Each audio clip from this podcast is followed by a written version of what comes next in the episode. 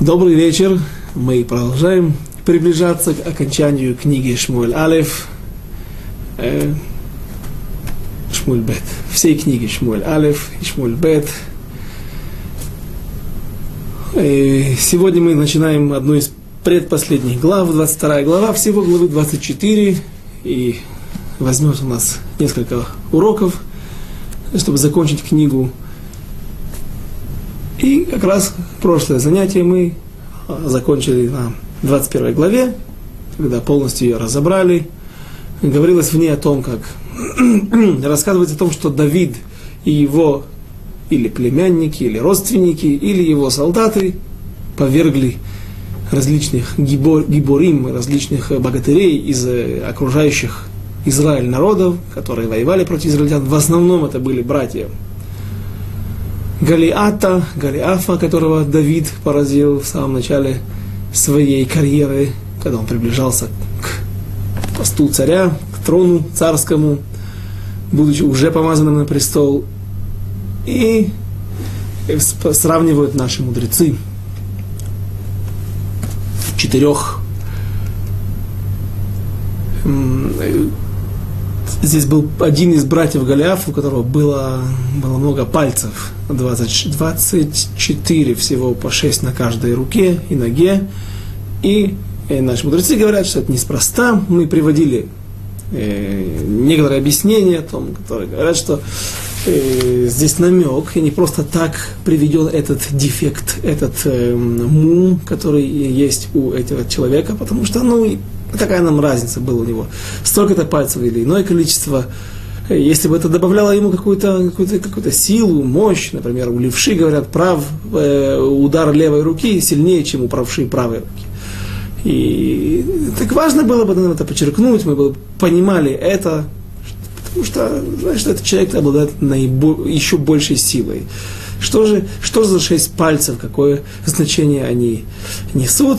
Мы об этом говорили на прошлом уроке, что от Давида произойдет шесть великих людей, Даниэль, Мишаэль, Нехемия и Азария, э, э, те люди, которые в Вавилоне будут стоять перед, предстанут перед тяжелым испытанием, не Даниэль, а трое последних будут находиться в тяжелом испытании, когда им придется поклониться перед великой статуей, которая пусть и не была а вода зара, пусть не была э, божеством, но тем не менее э, была в этом проблема поклоняться, что евреи религиозные будут поклоняться этому идолу, истукану, и это будет, может, может быть расценено другими как э, поклонение идолам и осквернение имени Всевышнего, конечно же, которое будет из-за этого, и как мы упоминали, хилуль Ашем, как правило, осквернение имени Всевышним, как правило, оно, это понятие, это страшное, страшнейшее нарушение, оно, как правило, появляется в, между или рассматривается между, в отношениях между народами мира и еврейским народом, народом Израиля. И поэтому э, те трое великих лидеров народа Израиля, великих людей, решили пойти на самопожертвование и были брошены в Кившанаэш, в печь, которая была растоплена, или в яму, которая, в которой было набросано, наброшено много углей и дров, и Всевышний сделал им чудо, они не погибли, они не получили ожогов. Послал ангела, который спас их внутри огня. Э, но статуя сама, которая там была, Ее описывают популярно в книге Даниэля, в трех местах, в двух местах, в, в начале и в середине, в социальных главах. И там рассказывают о том, что не была голова из золота, грудь из серебра, грудь и руки, плечи, э, поясница из меди, сверху на голове поясница и бедра – сверху на голове была корона из драгоценных камней, которая не описана там, но говорят наши мудрецы, наши источники, что была такая корона, и эта корона является Египет, является собой Египет, представляет собой Египет, то есть ту э, как бы, главу всего, то есть все эти виды металлов и виды материалов, это виды галута, изгнания, которые переживут евреи, которые наш народ пройдет, принесет э, веру Всевышнего через все эти испытания. Золотая голова – это четыре царства, четыре изгнания. Это Вавилон, Парас, Персия, Персия и Мидия, э, Эдом и Ишмаэль в конце. Также и будут и изгнания среди мусульман, в котором мы, можно сказать, сегодня находимся, точнее, в руках которых находится храмовая гора, и, в общем-то, они, к сожалению, контролируют большую часть или э, большую часть территории Израиля. Э, ну вот ноги были там глиняные, это указывает на то, что статуя это падет в конце концов, а вот пальцы были железные. И пальцы все равно, они, то есть, поскольку пальцы, они, только пальцы, а не ступня, и не вся нога, и поэтому они не придают силу этой статуе или пло, э, прочности, э, могу удержаться от натисков ветров и каких-то других природных явлений, явлений катаклизмов, э, землетрясений. И, но пальцы были железные. И вот пальцы эти неспроста э, упоминаются здесь. И между ними проводят параллель некоторые комментаторы, некоторые мидрашим, вот параллель с нашими стихами, которые мы прочитали в 21 главе, о э, Бала то есть вот этот вот человек, один из братьев Голиафа, у которого было слишком много пальцев, э, количество нам пока что не важно, а главное, что говорит Мидраш так, что не придет изгнание избавление, пока не падет Бааля Ицбаот, то есть тот истукан с пальцами. То есть в поражении вот этого четвертого из сыновей Галиата, из братьев Галиата, э, который обладал пальцами, есть что-то символическое, что указывает на то, что все враги будут повержены, все изгнания народа Израиля вынесет с честью, выйдет из них и укрепившись и оставшись народом Израиля, кстати, сейчас мы находимся в дни Хануки, и очень важный, интересный момент, который я для себя открыл, готовлясь или э, читая что-то, слушая о Хануке,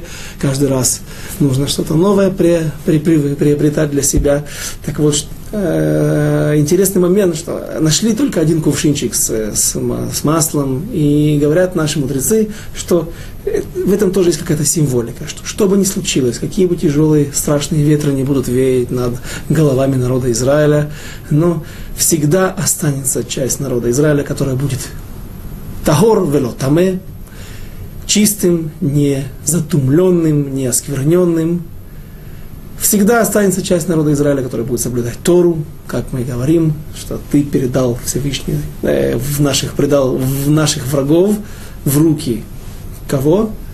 Нечестивцев в руки праведных, а тех, которые делают зло преднамеренно и замышляют в руки оскей Торатеха, те, которые занимаются Торой, не генералы, не лидеры какие-то, э, которые получили свой пост благодаря своим способностям в военной тактике, в, в, в, благодаря физическим каким-то способностям, а именно Оскей Торатеха. И вот этот кувшинчик, он говорит нам о том, что всегда останется в народе Израиля часть, которая будет соблюдать Тору, когда будет харидим, религиозный, всегда и другие религиозные э, сословия, э, всегда останется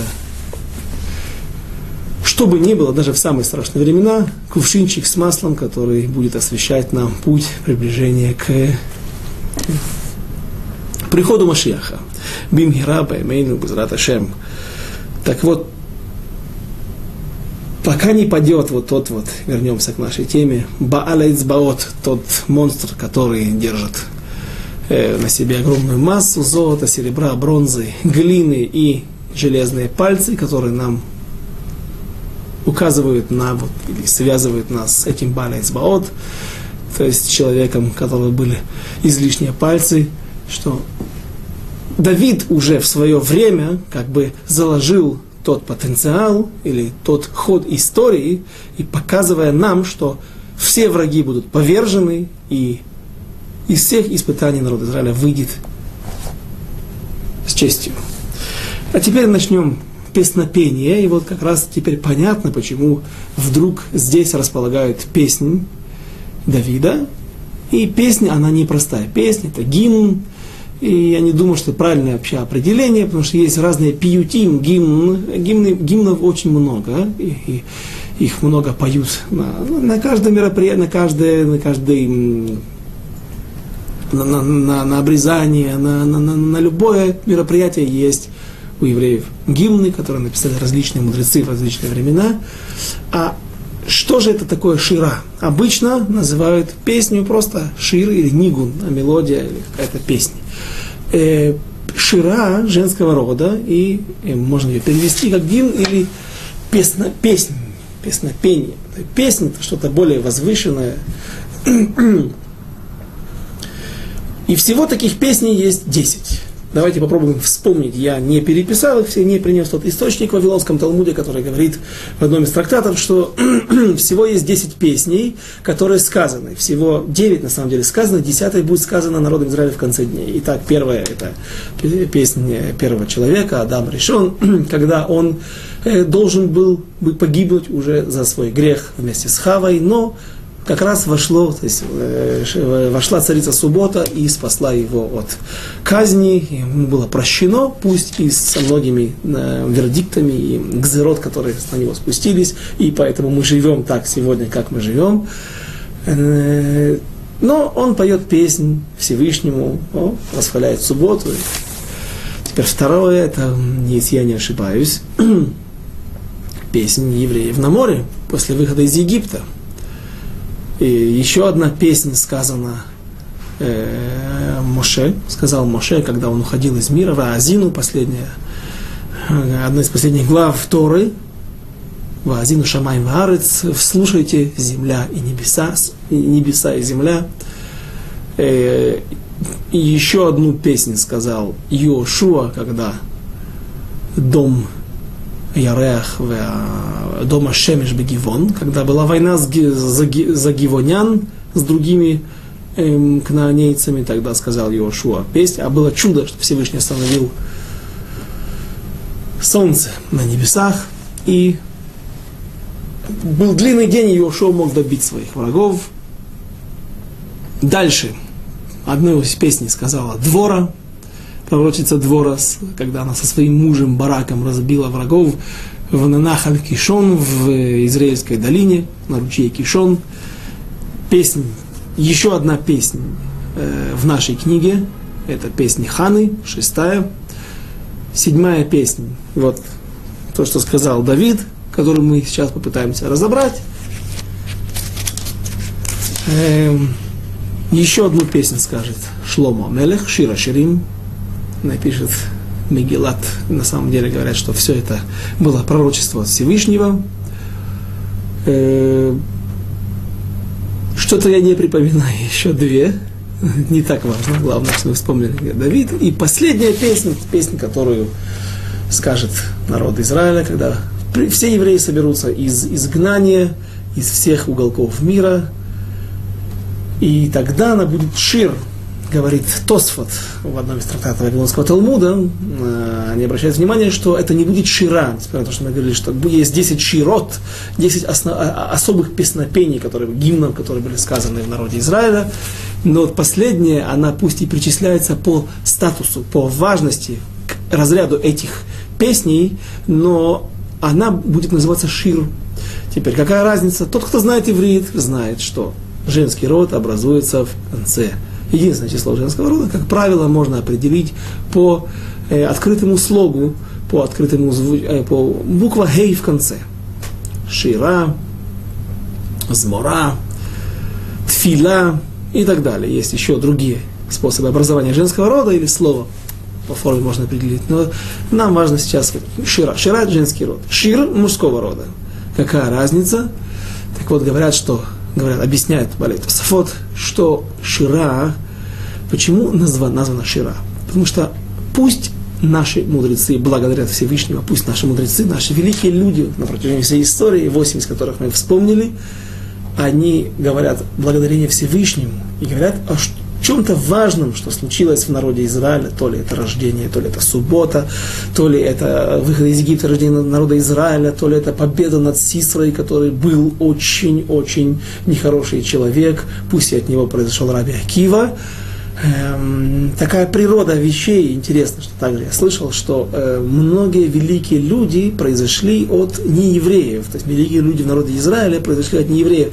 Каким-то образом они держали в себе какие-то искорки к душе, какие-то души, которые были пленены в их душах или в их э, теле, Э, и, вот Всевышний освободил их оттуда. Но почему именно там, почему они сидели там, там они могли лучше сохраниться на протяжении истории. Например, э, у Моавитян была Рут, у Амонитян будет э, Но, Наама, жена царя Соломона, которую он возьмет из Амонитян, и от нее произойдет сын Рахавам, то есть продолжение линии Машиаха, из Сисры произойдет Раби Акива, кажется, из Санхирива произошли Шмая и Автальон, который был один президент, то есть глава Сангед, глава Бейт Мидраша, а второй был главой Сангедрина,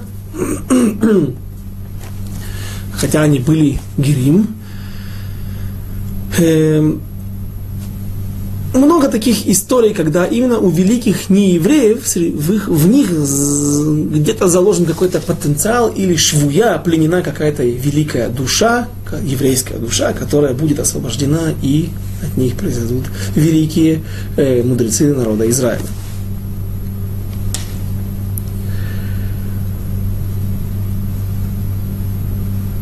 Так вот, несмотря на все это, все эти события, которые описаны в различных песнопениях, в различных широт, шира, э, есть, как, есть, есть недостаток, есть, есть что-то, что не, не, не восполнено. Еще не пришел конец, еще не пришло э, избавление окончательное. И поэтому и называется нам женского рода, потому что как женщина, что ей свойственно быть беременной и э, нести в себе какое-то, как слово беременность даже по-русски очень подходит, бремя, и она должна родить, она должна еще освободить. То есть есть что-то, что-то должно еще э, быть мушлам, быть э, восполненным, быть еще более идеальным. Есть какой-то в этом э, недостаток. Шир мужского рода – это уже законченный, это законченный период, законченный цикл, когда все, все становится на свои места, поэтому, объясняют Балей Тософот, последняя шира у нас будет называться шир, шир мизмор. Начнем 22 главу, песнь Давида. וידבר דוד להשם את דברי השירה הזאת. ביום הציל אותו מכף כל אויביו ומכף Шауль.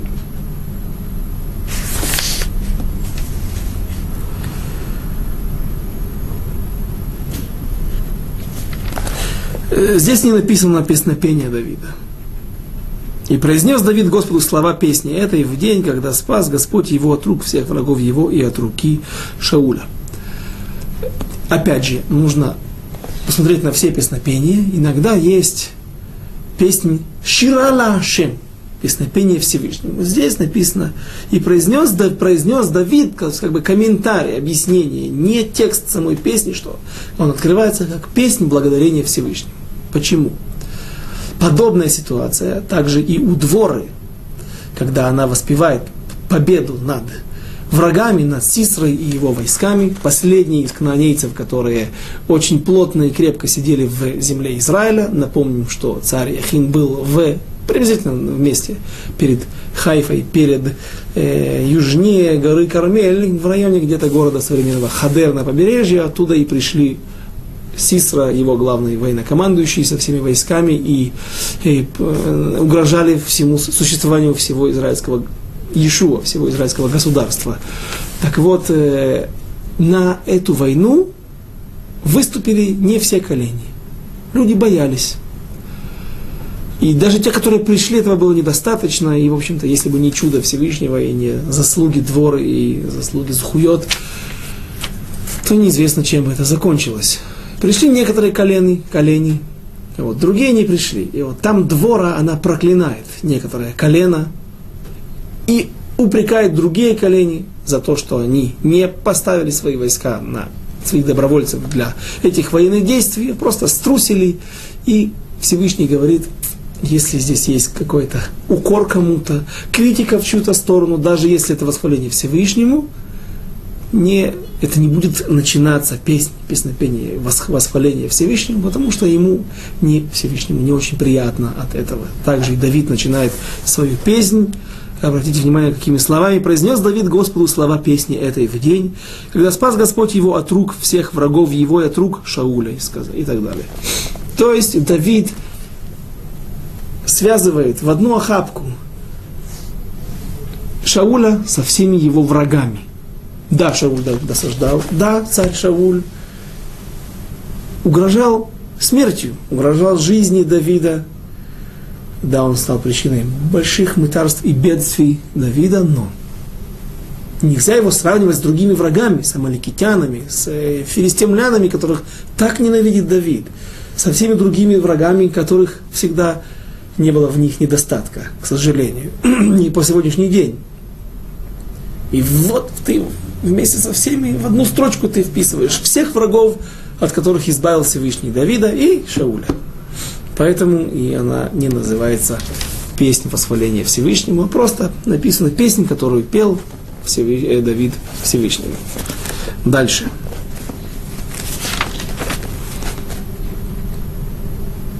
Вайомер Ашем сальи умицудати умифальти ли. И сказал Господь, твердыня моя, крепость моя и спаситель мой, Бог, Господь, твердыня моя, крепость моя и спаситель мой, Бог твердыня моя, на которой я полагаюсь, щит мой и рог мой, спасение моего, оплот мой и убежище мое, спаситель мой, избавляющий меня от насилия. Еще дальше.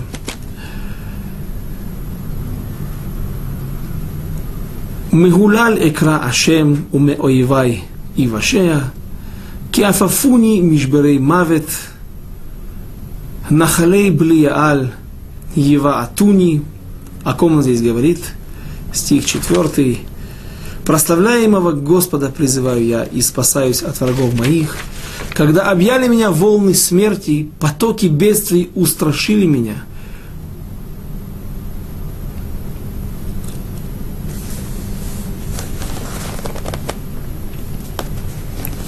Здесь было блия аль слово. Э, нахалей блия аль евагалуни. Блия аль это обычно потоки бедствий. Но блия аль это люди, которые без оль, без ярма небес над собой. То есть это люди могут быть очень внешне религиозные, в шляпе, с бородой, но на самом деле в сердце, в душе своего не имеет. О ком он здесь говорит? О внутренних врагах. После того, как он сказал о всех врагах, теперь он мефарет. Теперь он царь Давид говорит, так некоторые комментаторы объясняют эти слова, что он относится к, и э, здесь имеет в виду э, своих врагов, Аншей Блиаль, Доега Думи, э, кто еще был изнутри в народе Израиля, который преследовал Давида, дедушка Батшевы,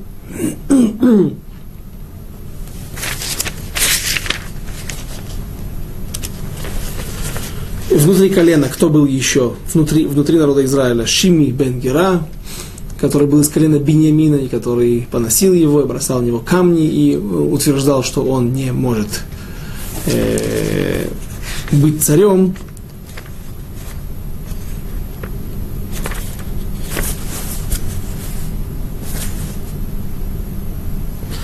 Ахитофель, ну конечно же, Доега Думия, Хитофель, Шими Бенгера, те люди, которые восставали против Давида внутри народа Израиля, которые были люди негодные. Дальше. Киафафуни мишберей мавет нахалей блея алива атуни, стих шестой.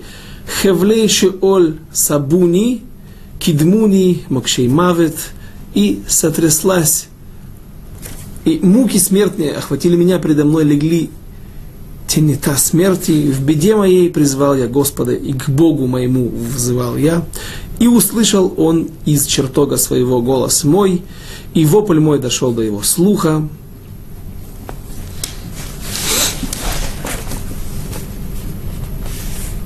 Бецар ли экра Ашем, в эль элакай экра, в ишма мейхе халой коли, вешав ати бе ознав.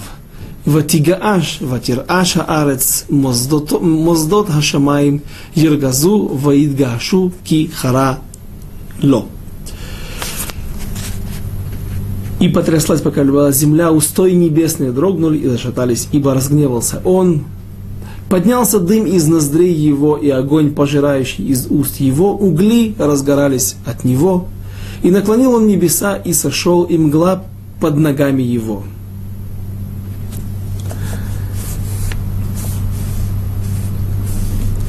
עלה עשן באפו ואש מפיו תאכל, גחלים בערו ממנו, ויית שמיים, וירד וערפל תחת רגליו, и наклонил небеса и сошел мгла под ногами его, и восел на Кирува, и полетел, и появился на крыльях ветра. Ваеркав аль крув ваяэф ваера аль канфей руах. О чем здесь идет речь? О войне с филистимлянами. Так говорит, на, э, всевы, э, так говорит, да, так говорит Ральбак, некоторые комментаторы привязывают это к э, этому стиху. Э, Всевышний, как бы он... То есть Давид описывает, как Всевышний гневается. Гневается на, прежде всего на наших врагов. Понятно, что у него нет тела, нет, это все аллегорически и насказательно. И он говорит, что он прилетел, также одно из его свойств, он прилетает, как приходит избавление иногда, когда человек уже отчаялся и кажется, что вот больше ничто не может его спасти, но вдруг Всевышний прилетает, как ветер на крыльях ветра. Так вот, Ральбак, другие некоторые комментаторы объясняют, э, приводят этот стих, описывая в нем, говоря, что Давид здесь намекает в этих строках на историю с филистимлянами, на одну из войн, вторая война, когда после того, когда он захватил Иерусалим, и вот филистимляне поднимаются на него, начало в Эмик Рафаим, в долине, в долине Рафаим это привидение, там он разбивает в лобовой, лобовой атакой врагов, а вот на следующий раз Всевышний говорит ему зайти с тыла, сделать засаду. И Давид приходит в это место, где были деревья, по некоторым мнениям это были э, хвойные деревья, по другим мнениям это были э, деревья, с которых капает смола, то есть это клены или что еще, мейпл, так называют на английском языке, по-моему, это есть клены. То есть у них капает смола, и поэтому называют Эмека Баха в долине, в долине плачущих деревьев. Деревья Бахаим, деревня, э, деревья Бахаим, плачущие деревья. И что Всевышний сказал? Главное, что Всевышний тогда сказал Давиду, чтобы он не шел в лобовую атаку, потому что филистимляне подготовились, филистимляне теперь поставили заслоны, зная, что просто так с Давидом не, не, не, не справиться, он разбил их в предыдущей войне. И вот они приходят огромным станом, а Давид находится в роще, в лесу, и говорят наши мудрецы, говорят Мидраш, что он был на расстоянии четырех локтей от, то есть на расстоянии двух метров от врагов. И положение было очень критичным. В чем была проблема? Проблема была в том, что Всевышний сказал, пока ты не услышишь шум, шелест, когда будет шелест э, верхушек деревьев, когда пройдет там ветер, это мой дух пролетит там, и это будет для тебя симаном, знаком того, что ты можешь идти в атаку. И Давид находится в этом положении, а его люди требуют от него атаки. Спросили его соратники, его ближайшие руковые, военачальники, Давид, чего мы ждем? Ведь сейчас что-нибудь произойдет кто-то случайно из филистимлян сможет раскрыть наше присутствие здесь на расстоянии двух метров. Сидит огромная армия напротив другой огромной армии в лесу. И в каждую минуту, в каждое мгновение все может закончиться плачевно. Давид говорит так, он останавливает своих соратников, людей, которые давят на него, и это приводит ему в заслугу в отношении, по отношению к царю, по сравнению с царем Шаулем, который не смог, не смог во многих ситуациях надавить, э, э, приструнить народ, оставить его в руках.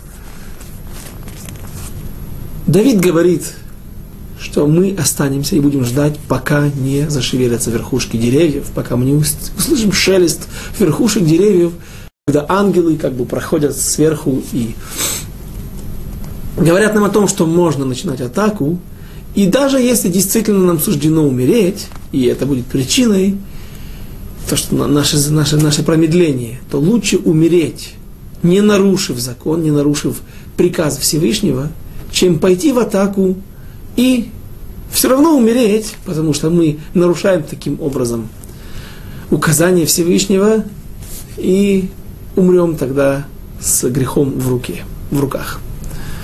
Как только сказал Давид это и убедил народ Израиля, всех солдат, что с ним не о чем разговаривать, в атаку они не пойдут до этого знамения, сразу же зашевелились верхушки деревьев, и тогда Давид пошел в атаку и обратился Всевышний к ангелам, которые пытались лекатрег, пытались прийти и сказать Давиду, э, Всевышнему, зачем ты меняешь Давида на Шауля, чем он лучше, так Всевышний им продемонстрировал, как бы из будущего взял этот, эту историю и показал им, смотрите, чем отличается Давид от Шауля, что тот не мог удержать, и когда войска в, э, в той же войне против тех же филистимлян, не в той войне, а в войне против тех же филистимлян, все огромное, десятитысячное, а может быть и стотысячное войско Шауля разбегается по домам в страхе перед войной, и остается всего 600 горстках верных храбрецов, которые 600 человек, которые остались вокруг Шауля и решили разделить с ним его судьбу до конца. Шауль не выдерживает, и видя, что народ совсем разбегается, и чтобы оставить хотя бы этих 600 с собой, или, не знаю, сделать что-то, он приносит жертву, тем самым нарушая приказание Всевышнего и царя, пророка Шмуэля, ты должен дождаться до меня, я приду, и я принесу в жертву, и тогда пойдем войной на филистимлян. И что было бы тогда? И тогда бы вот эта горстка из 600 человек смогла бы разбить войска. Наверняка так было бы. Но Шауль не смог удержаться перед натиском народа, а Давид наоборот. И поэтому э, эти слова, а так не все комментаторы, но некоторые пытаются отнести к, э, к тем событиям, что здесь вот Давид закодировал благодарность Всевышнему, вспоминая ту историю, то чудо с победой над филистимлянами.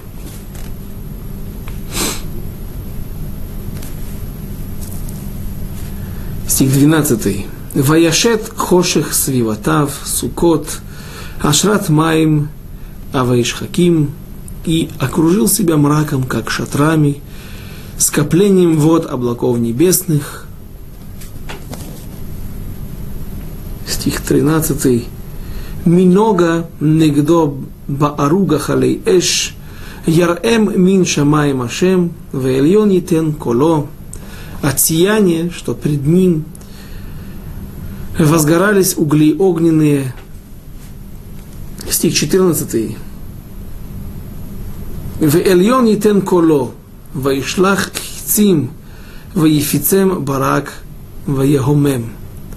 Возгремел с небес Господь и подал Всевышний голос свой. Стих 15, Тетвав. Ваишлах хицим, ваифицем барак, ваехамем и пустил стрелы и рассеял их, молнию и смутил их. Стих 16. В Ярею Афикей Маим Егалу Моздот Тейвель Бегарат Ашем Минишмат Руах Апо и открылись ложа морские, и обнажились основы вселенной от грозного голоса Господа от ветра дыхания ноздрей его. אפיקי מים, э, мне кажется, это потоки, это источники, это ручьи, морские ручьи, а אפיקי ים, правильно, не אפיקי מים. Если бы это был אפיקי מים, это были бы источники, а אפיקי ים.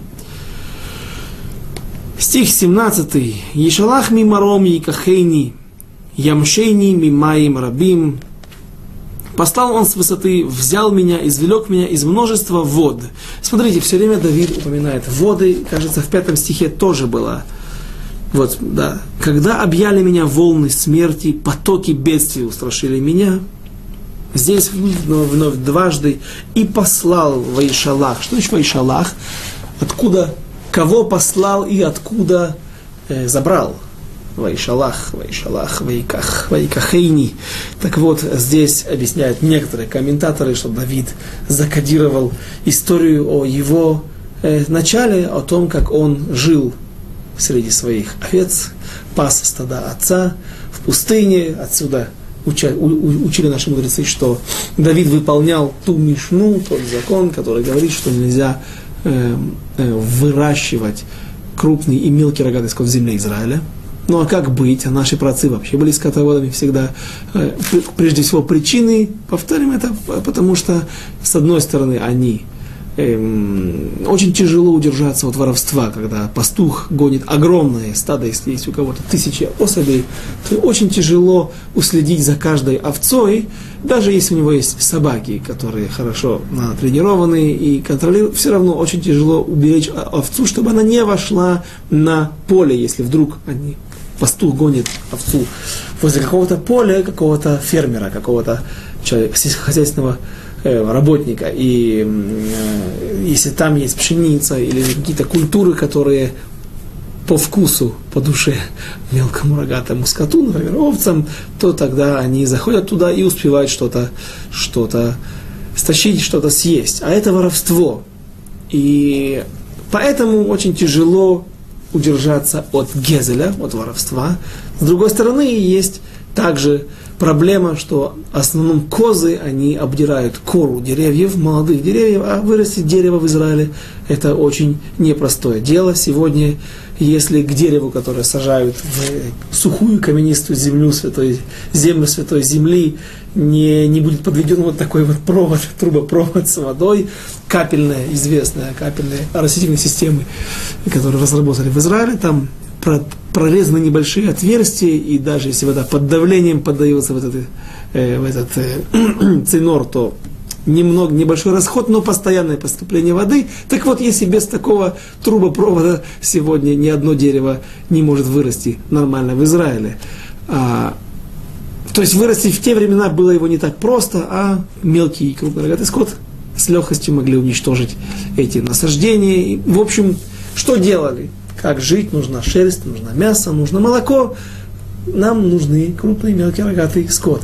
Так вот, угоняли их в пустыню там, где нет э, фермеров, там, где нет поселений, там, где если встречаются люди, то только другие пастухи со своими стадами, и есть какой-то мелкий подно, э, подножный эм, корм для скота. И вот там Давид был наедине еще и по другой причине, потому что со стороны не только Мишны и Аллахи, закона его побуждало к таким действиям, а также еще со стороны семьи его отодвигали подальше, потому что мы популярно об этом говорили, он считался сыном незаконорожденным, сыном не очень желанным в семье, и вот оттуда нужно было послать, чтобы привести Давида к пророку Шмуэля, Шмуэлю, и он э, помазал Давида на престол,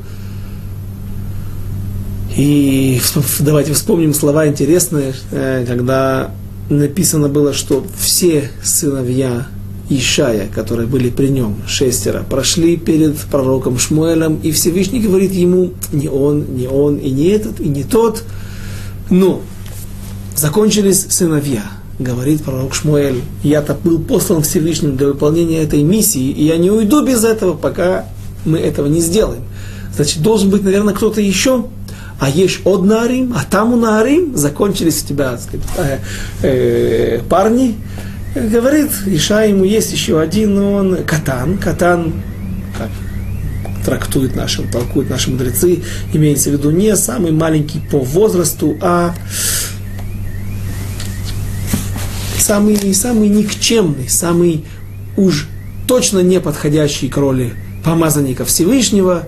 Давид там где-то в пустыне, и говорит Шауль, ну смотри, мы должны его попробовать, может быть это он, я не могу уйти, не выполнил свою миссию. И написано «Ваишлахеу вайкахеу». И там, что послали его и взяли его. И говорят некоторые комментаторы, что вот это вот слово «ваишалах» или «ваишлахеу», то есть послал кто не Иша. Иша таки продолжал упираться и говорит «лошаях». Ни в коем случае, да, не может быть нет никаких шансов, что это идет, речь идет о и последнем моем сыне Давиде. И поэтому, видя такое сопротивление и отказ абсолютный, сам пророк Шмуэль послал каких-то гонцов и привели оттуда Давида.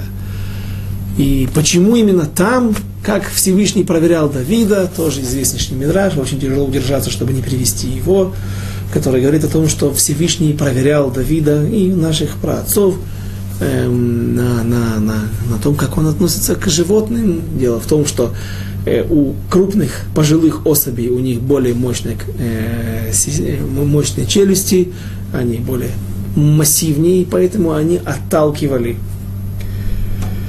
Приходя на луг, где была какая-то молодая трава или молодые побеги того кустарника, который пригоден для употребления в пищу для овец. Крупные особи, пожилые, отталкивали молодежь и срезали своими зубами все, все сочные, все сочные побеги, молодые побеги травы и тех растений. А молодежь, им доставалось то есть какие-то стебли или та часть, которая осталась недалеко, торчит недалеко от земли, и, может быть, даже вытаскивать и жевать коренья – а им это делать тяжелее, потому что в них челюсти не такие мощные, не такие развитые. Плюс, наверное, пищеварительная система также более слаба, чем у более адаптированных в этой жизни крупных особей.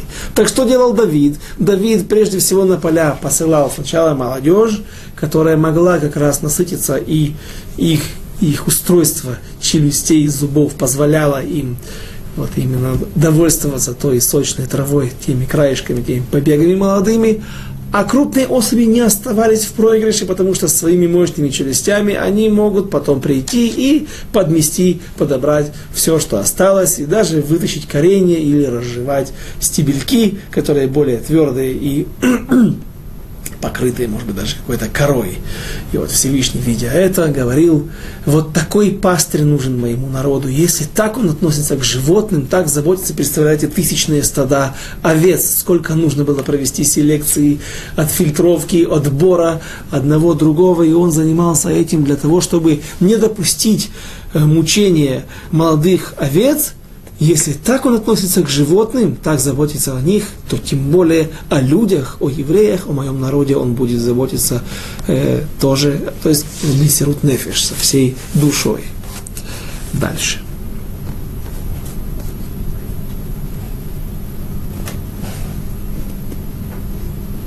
Стих 18, кажется. Яцелейними ойвай оз, мисойнае ки амцу мимени. Избавил меня от сильного врага моего, от ненавистников моих, которые были сильнее меня. Стих 19. Ваяце ламерхав, оти яхальцейни кихафец би, они поспешили восстать на меня в день бедствия моего, но Господь Бог был опорой для меня. По мнению Ральбага, здесь также Давид описывает события, которые были с ним, события, когда он гнался за амаликитянами, когда, точнее, его прогнали филистимляне, слава Богу, не взяв его на войну против Шауля и народа Израиля. Давид возвращается домой, а там он не был несколько дней, и в городе Циклаг, что, напомним, это приблизительно территория мест современного Негева, северо-западного Негева, где город Некивот, там граница, последние границы э, плештимских князей, князей, и там дали ему право на, на, на город, Циклаг, и вот город весь сожжен, и все дети, жены, все уведены в плен. Начали люди плакать, плакать до такой степени, что не было у них потом сил плакать не то что сил что-то делать, спасать, гнаться. И было желание, была такая горечь в их сердцах, что они хотели побить Давида камнями. За что? Вкратце вспомним за то, что он не позаботился о том, чтобы оставить какой-то небольшой гарнизон, какую-то горстку э, оборонителей, которые смогут э, держать оборону вокруг этого города, ведь город все-таки был укреплен, пусть и деревянной стеной, которую сожгли. Но небольшая горстка может держать какое-то время Э, натиск большого количества врагов. То есть была какая-то вина, или люди просто, потому что мы, давайте вспомним, там было много, разные группы людей, были люди не очень достойные среди этих 600 воинов Давида, и, возможно, просто искали виноватого.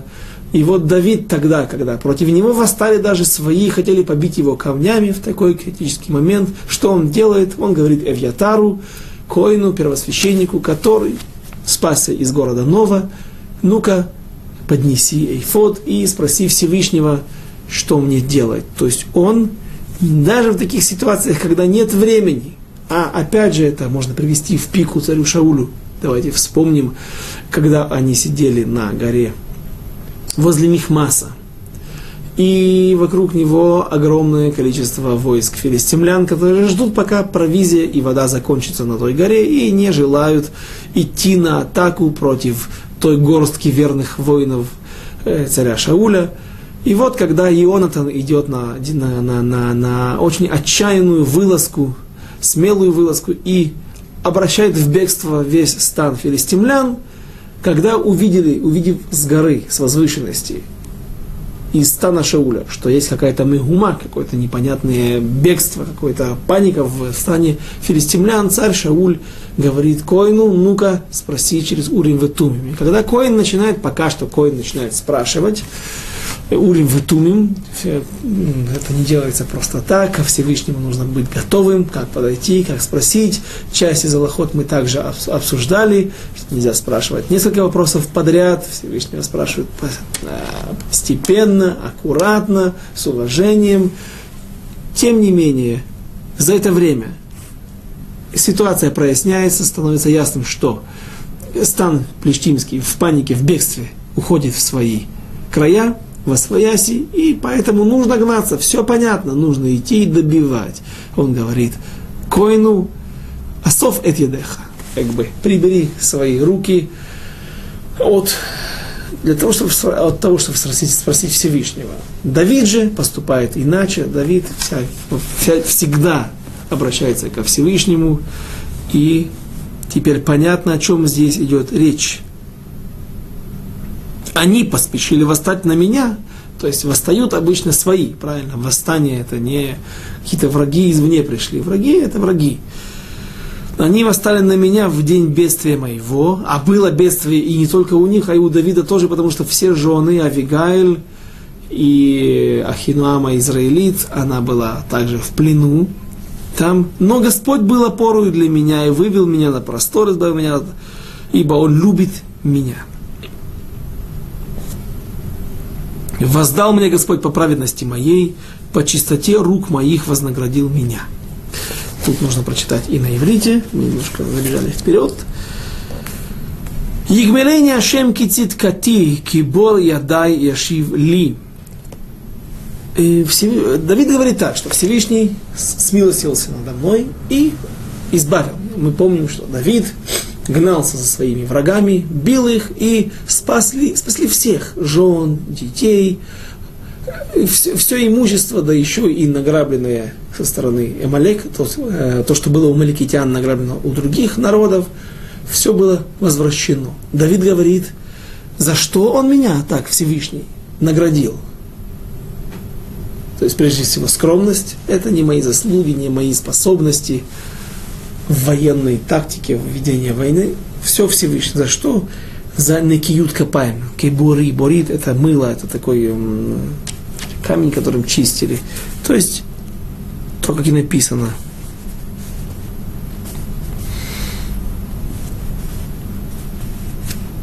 воздал мне Господь по праведности, стих 21 по праведности моей, по чистоте рук моих вознаградил меня.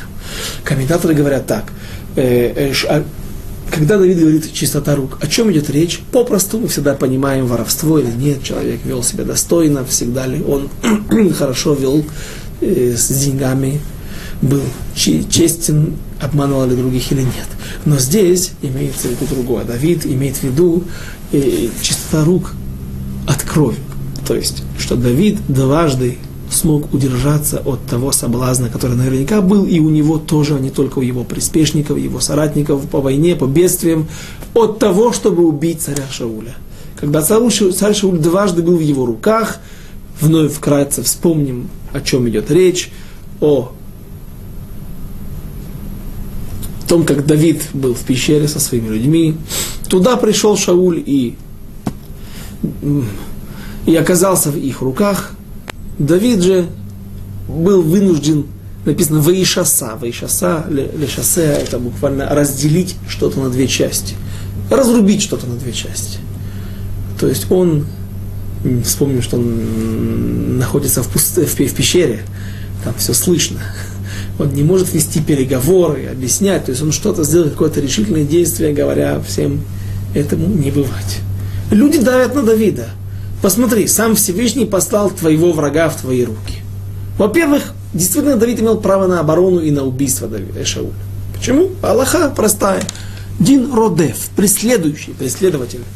Человек имеет право на самооборону. И не, не сам ли Всевышний дает тебе его, вкладывает тебе в твою руку? Давид говорит, нет. Вы правы с этой точки зрения, с этой, по, по этой Аллахе, с точки зрения морали, сколько мы можем так жить в бегах, в мытарствах таких. Они там были в пустыне, где, как кто-то рассказывал мне из очевидцев, что там буквально ну, не, даже не песок, а просто пыль, как лежит слоем, как мука. То есть э, тяжело жить в этом месте. То есть такая Иудея, где есть и иногда хорошие места плодородные, и, и крупные города, и источники, и пустынные места, есть места ну, буквально непригодные для жизни. Маон, если я не ошибаюсь, в этих, э, Мидбар Маон, и там они были. Вот есть у нас возможность положить конец всем нашим мытарствам. Есть у тебя все, все, все, вся подоплека, все, все подходит, сходится по Аллахе, ты имеешь право. Ну, Давид Ваишаса прекратил любые разговоры, как я предположил, и вновь вспомним это, возможно, он вынял меч тихонечко, чтобы не было слышно, как вы, он вы, выходит из ножен, и показал им, что тот, кто попытается поднять руку на Шауля, сейчас я его... Он не выйдет из этой пещеры. И второй случай, когда Давид прошел с Авишаем, со своим племянником, телохранителем, верным другом, верным соратником по оружию, по всему, по всей, через всю его жизнь, которая спасет ему жизнь не один раз. И вот они проходят в стан Шауля, где он, преследуя Давида, останавливается на ночлег и пройдя через всех воинов, на которых напала Тардема, дрем, о, кстати, наверное, один и тот же корень, да, дремать, Тардема, на иврит, в русский язык, э, Тардема, дрема, и Авишай говорит ему, Давиду, позволь-ка мне пробить ему сердце, я ударю один раз копьем, и войдет его же копье в его же сердце и вонзится в землю. То есть удар будет э, Э, один тихий, я это умею делать так, что не будет крика, не будет стона, и не выйдет из уст э, царя Шауля. Давид обещает ему, что если ты это сделаешь, то в этой же луже крови, которая выйдет из Шауля Яута, ты будешь лежать и ты рядышком. То есть нельзя, главный мессер, главный, главное послание и объяснение Давида, причина, почему он отказывается положить конец всем его страданиям, это один – не может человек остаться с чистыми руками, если он поднял руку на помазанника Всевышнего. Ты прав, в другой ситуации. Кто-то будет за нами гнаться, кто-то будет преследовать, можно будет его убить или поразить его, один из его органов, чтобы предотвратить наши, наше бегство, наши испытания. Но здесь мы, перед нами находится помазанник Всевышнего – а это говорит о том, что пусть он оступился много раз, пусть он сделал много проблем и преследует нас не по праву, тем не менее, нужно помнить, что помазанник Всевышнего это великий человек. Если он удостоился этой чести, если у него такой багаж заслуг, такой багаж, недавно мне кто-то показал перевод на русский язык Тиилим, там написано в начале э, э, что это там песнопение Давида да, на Альдиврей Куш, так переводят о, о, о, о словах эфи, эфи, эфи, Эфиопа. Куш, куш, куш это негр, черный, о словах Эфиопа. Э, потому что эфиопы, нумибийцы обычно ассоциировались э, у всех с, с, с черным цветом кожи. Теперь там речь идет о... Э, это там ну, нельзя перевести дословно, там нужно трактовать. Как куш, как черный человек, человек, обладающий черной кожей, особенно в древние времена, э, очень странен этим, что он не как другие люди мира, так и царь Шауль был очень странен тем, а что какая странность была у него, у него не было грехов. Он был настолько чист, что до того, как он стал царем и не выдержал испытания, до этого он был э, э, странен. Так э, Давид говорит, этот человек великий человек и не может остаться чистым тот, кто поднимет на него руку И мы это делать не будем. Вот об этом он говорит в этом стихе. Дальше.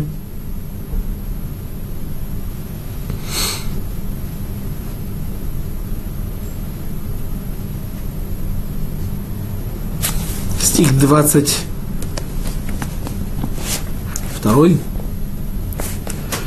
כי שמרתי דרכי השם ולא רשעתי מאלוקיי, כי כל משפטיו לנגדי וחוקותיו לא אסור ממנה, ואהיה תמים לו, ואשתמרה מי עווני.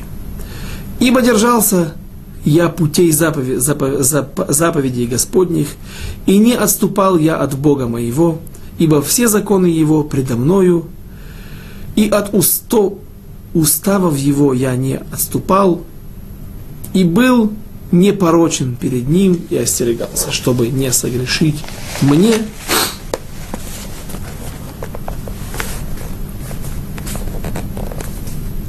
Стих 25, Хав Хей. Ваяшев Ашем ли кецидкати, кибори нигде эйнам. И вновь. И как бы заключение той истории. И воздал мне Господь по праведности моей, по чистоте моей пред очами Его. Там чистота рук, здесь чистота моя. Стих 26.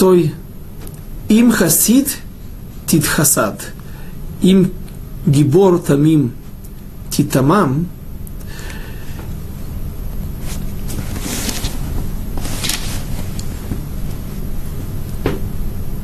С милостивыми, с милостивым поступаешь ты милостиво, с мужем искренним, искренне, с чистым поступаешь ты чисто, а со строптивым строптиво. И людей смиренных ты спасаешь, и взором своим унижаешь надменных.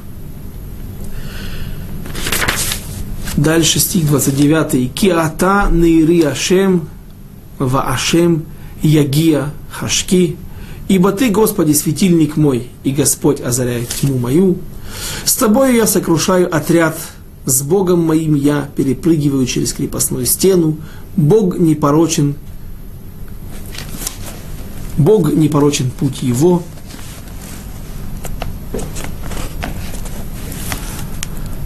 Стих 31, Ламед Алиф. Хаэль Тамим Даркой Имрат Ашем Цурфа, Маген Ашем Лехола Хосимбо.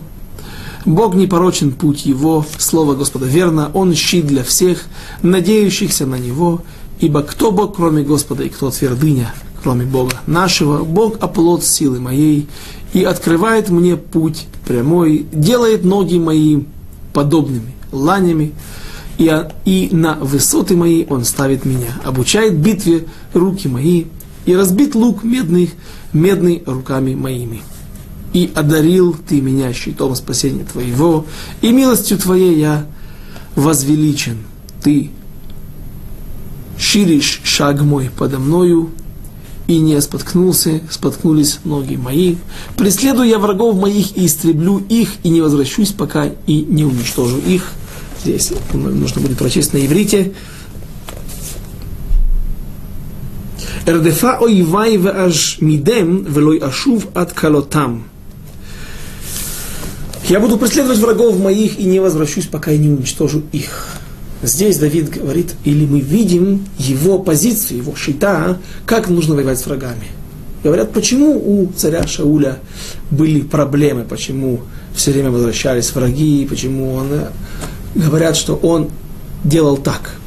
Когда входили в наши границы враги, царь Шауль выходил на войну с ними, разбивал их или отбивался, возвращал их во свояси, но не преследовал для того, чтобы предпринять какие-то меры, карательные меры, чтобы предотвратить будущее нападение. И поэтому у него было больше проблем. Давид же гнался за своими врагами и не, не довольствовался только тем, чтобы, чтобы отбиться от врагов, а продолжал преследовать их, пока не уничтожал и не предотвращал таким образом будущее нападение. Тут мы прервемся, наше время подошло к концу, и продолжим, закончим без Раташем на следующем уроке 22 главу «Песнь Давида». До свидания, до следующих встреч.